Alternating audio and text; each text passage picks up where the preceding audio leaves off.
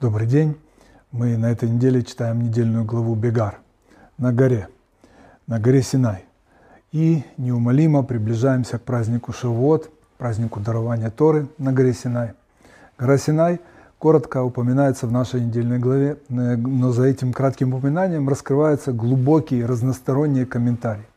И это понятно, потому что тема седьмого года, года Шмиты и горы Синай – это две глубочайшие и основополагающие темы иудаизма. И если мы добавим э, в эту компанию еще шаббат, то мы получим контрольный пакет. И вот что сказано.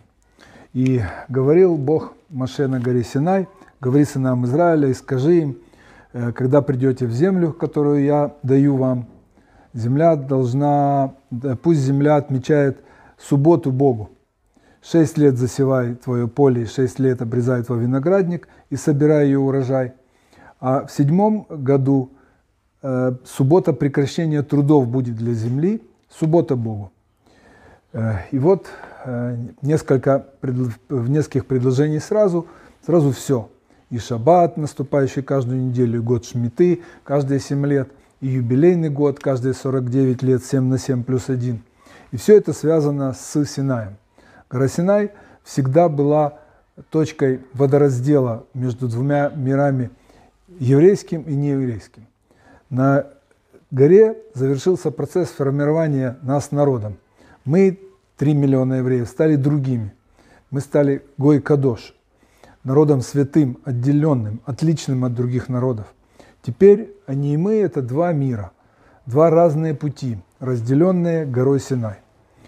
Все трагедии в еврейской истории проистекали из-за обреченных на неудачу попыток значительной части еврейского народа оставить свой мир и присоединиться к другому. И вот об этом сегодня пару слов. После нашей встречи с Богом на горе Синай, принятия от Него самого ценного подарка, который мы могли бы получить от Него, нашей Торы, у нас появилась цель, миссия, путь и правила движения наши законы, которые являются выражением воли Бога. Нееврей имеет возможность присоединиться к нам и пойти нашим путем, который происходит под непосредственным контролем Всевышнего. Но в этом случае он не может ограничиться соблюдением лишь части законов, скажем, законов Шаббата. Выбирая такой путь, он обязан взять на себя соблюдение всех заповедей Торы, полученных на горе Синай. И, кстати, заповедь Шмиты, если сближаться с недельной главы, то в том числе и в первую очередь. Это станет одна из главных проверок его искренних намерений. Главная задача еврея и еврейского народа в целом – идти к цели, не сворачивать, удержаться на своем пути. И тогда, 3334 года назад, после получения Торы на горе Синай, перед нами стояла следующая, не менее важная задача – зайти, получить то есть завоевать землю Израиля, а затем, конечно, удержаться на этой земле и физически, и на духовном уровне. Ведь вот совсем недавно в Песах мы вспоминали об этом четвертой фазе. Что написано? «И возьму вам себе народом, и буду вам всесильным». Это и произошло на горе Синай. Но за этой четвертой фазой выхода из Египта есть еще одна. «И приведу вас в страну, которую поклялся Аврааму, Ицхаку и Якову, и отдам ее вам наследие. В этой, вот этого в полноте своей так и не случилось. Вернее, тогда, после получения Торы, мы с небольшим опозданием на 40 лет, да, конечно, вошли в землю и даже завоевали ее, даже построили храм. Но потом не удержались.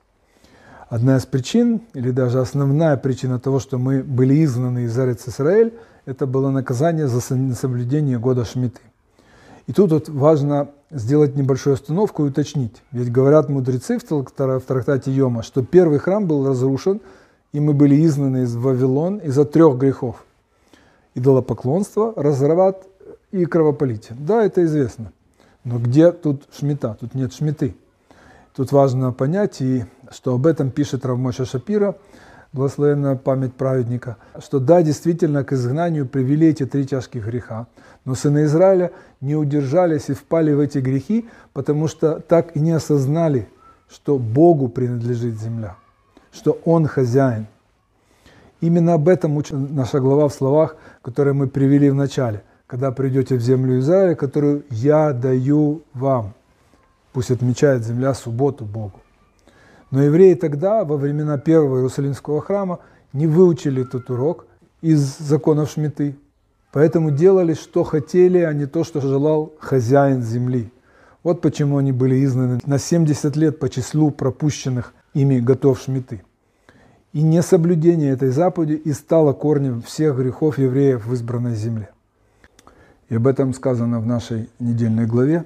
Тогда наверстает субботы свои во все дни запустения своего земля, когда вы будете в стране врагов ваших, во все дни запустения своего она будет покоиться, сколько не покоилась в субботние годы ваши, когда вы жили на ней. И так и было. Первое знание Вавилон длилось 70 лет, ровно столько, сколько лет были, не соблюдались законы Шмиты за этот период по всем правилам. И завершается а, глава о Шмите словами «Субботы мои соблюдайте и святыни мои страшитесь, я Бог». Так решил Всевышний правильный путь еврея – соблюдение законов Шаббата и Шмиты, то есть седьмого дня и седьмого года, а также Йовеля 49 плюс 1 – их несоблюдение будет иметь тяжкие последствия, изгнание из этого мира в другой. Из своей земли, с функционирующим храмом, под покровительством Богом и еврейским образом жизни, на чужбину, под власть других народов и под покровительство их ангелов. Очередной раз, готовясь к получению Торы в день праздника Шавот, мы должны хорошо усвоить этот урок. Быть соблюдающим законы Торы евреем – большая честь. Не еврей может самоотверженно соблюдать год Шмиты, но никакого благословения, в том числе на урожай шестого года, он все равно не получит. То есть он так и не дождется в шестой год урожая на три предстоящих года. Если же еврей соблюдает шаббат и год Шмиты, он получает гораздо больше материальных и, главное, нематериальных благ, нежели получал бы, не соблюдая их, но трудясь в поте лица, не покладая рук. В этом, несомненно, основное отличие нас от других народов, дарованное нам Творцом на горе Синай. Поэтому и сказано в нашей недельной главе, и исполняйте законы мои и правопорядки мои соблюдайте, исполняйте их, и будете жить в земле безбедно. И, конечно, не еврей не может просто так по собственному желанию войти в еврейский мир, чтобы да, получать эти все материальные и нематериальные блага. Он должен пройти сложную процедуру, в конце концов, в присутствии Равинского суда взять на себя соблюдение всех до одной 613 заповедей. Также и для еврея нет выхода из своего мира, на духовном уровне, конечно, в другой мир. Как у еврея не может просто так войти в наш, так и еврей на духовном уровне не может перейти в другой мир. Наши предки заключили с Творцом договор у горы Синай – и тем самым твердо определили место каждого их потомка в мире Шаббата. Хочет еврей этого или нет, но его материальное благополучие исходит от Шаббата. И это отличительное качество евреев очень трудно понять, очень трудно принять, что евреи столь существенно отличаются от других народов. Тем более, что внешне никаких существенных отличий как бы не видно. Духовность, откуда проистекает это отличие, не заметишь невооруженным глазом. И это стало проблемой в наши времена, когда очень многие евреи получили воспитание, образование в абсолютно нерелигиозной среде, где у них не было никакой возможности приблизиться к миру духовности. А физически мы и так все находимся сейчас в земле врагов наших. К сожалению, даже те, кто живет в земле Израиля. Вот сейчас тут одно правительство лучше другого. Но даже если еврей отказывается от соблюдения заповедей, не сохраняет живую связь со своим миром, ему, тем не менее, все равно не удастся пересесть на чужой рейс полноценным пассажиром. Самое большое, что он может сделать, это пробраться туда, на этот чужой рейс, зайцем и жить, удовольствуясь миросердием людей, которые как раз на своем месте, в своей тарелке. И эта ситуация известна. Многие из нас в течение двух последних тысячелетий еврейской истории не знают не понаслышке физически, живя в изгнании. Все трагедии еврейской истории проистекали из обреченных на неудачу попыток значительной части еврейского народа оставить свой мир и присоединиться к другому. И всякий раз это имело ужасные последствия. Евреи пережили так много ненужных страданий в то время, когда наш собственный путь сулит им неподобающее описанию духовное преимущество. И это мы как раз учим из темы о годе Шмиты.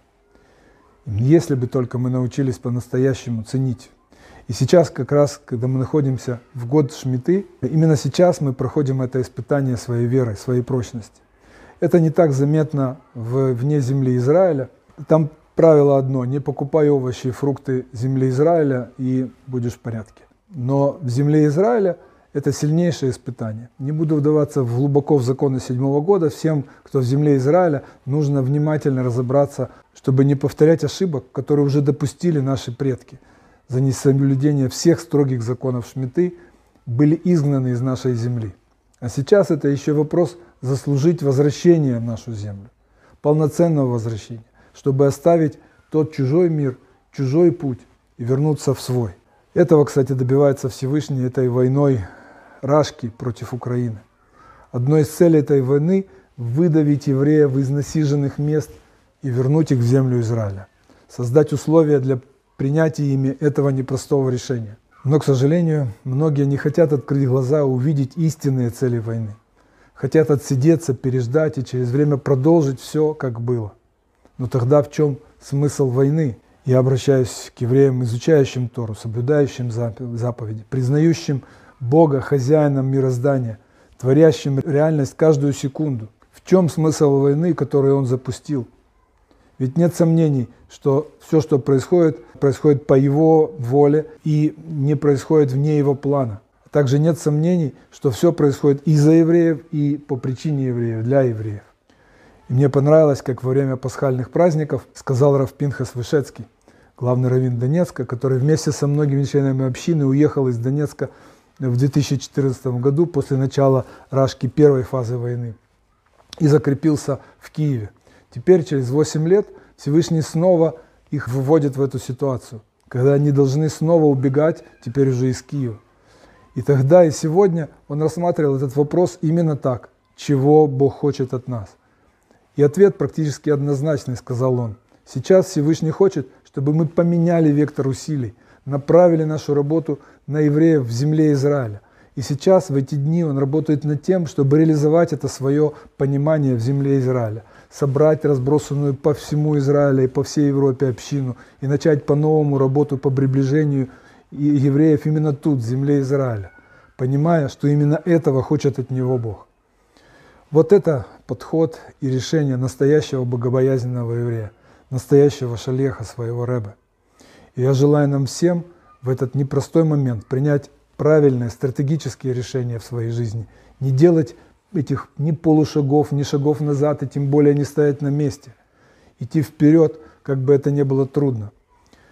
Сил нам всем и выносливости. Брахава и слаха. Остаемся и дальше в поисках смысла.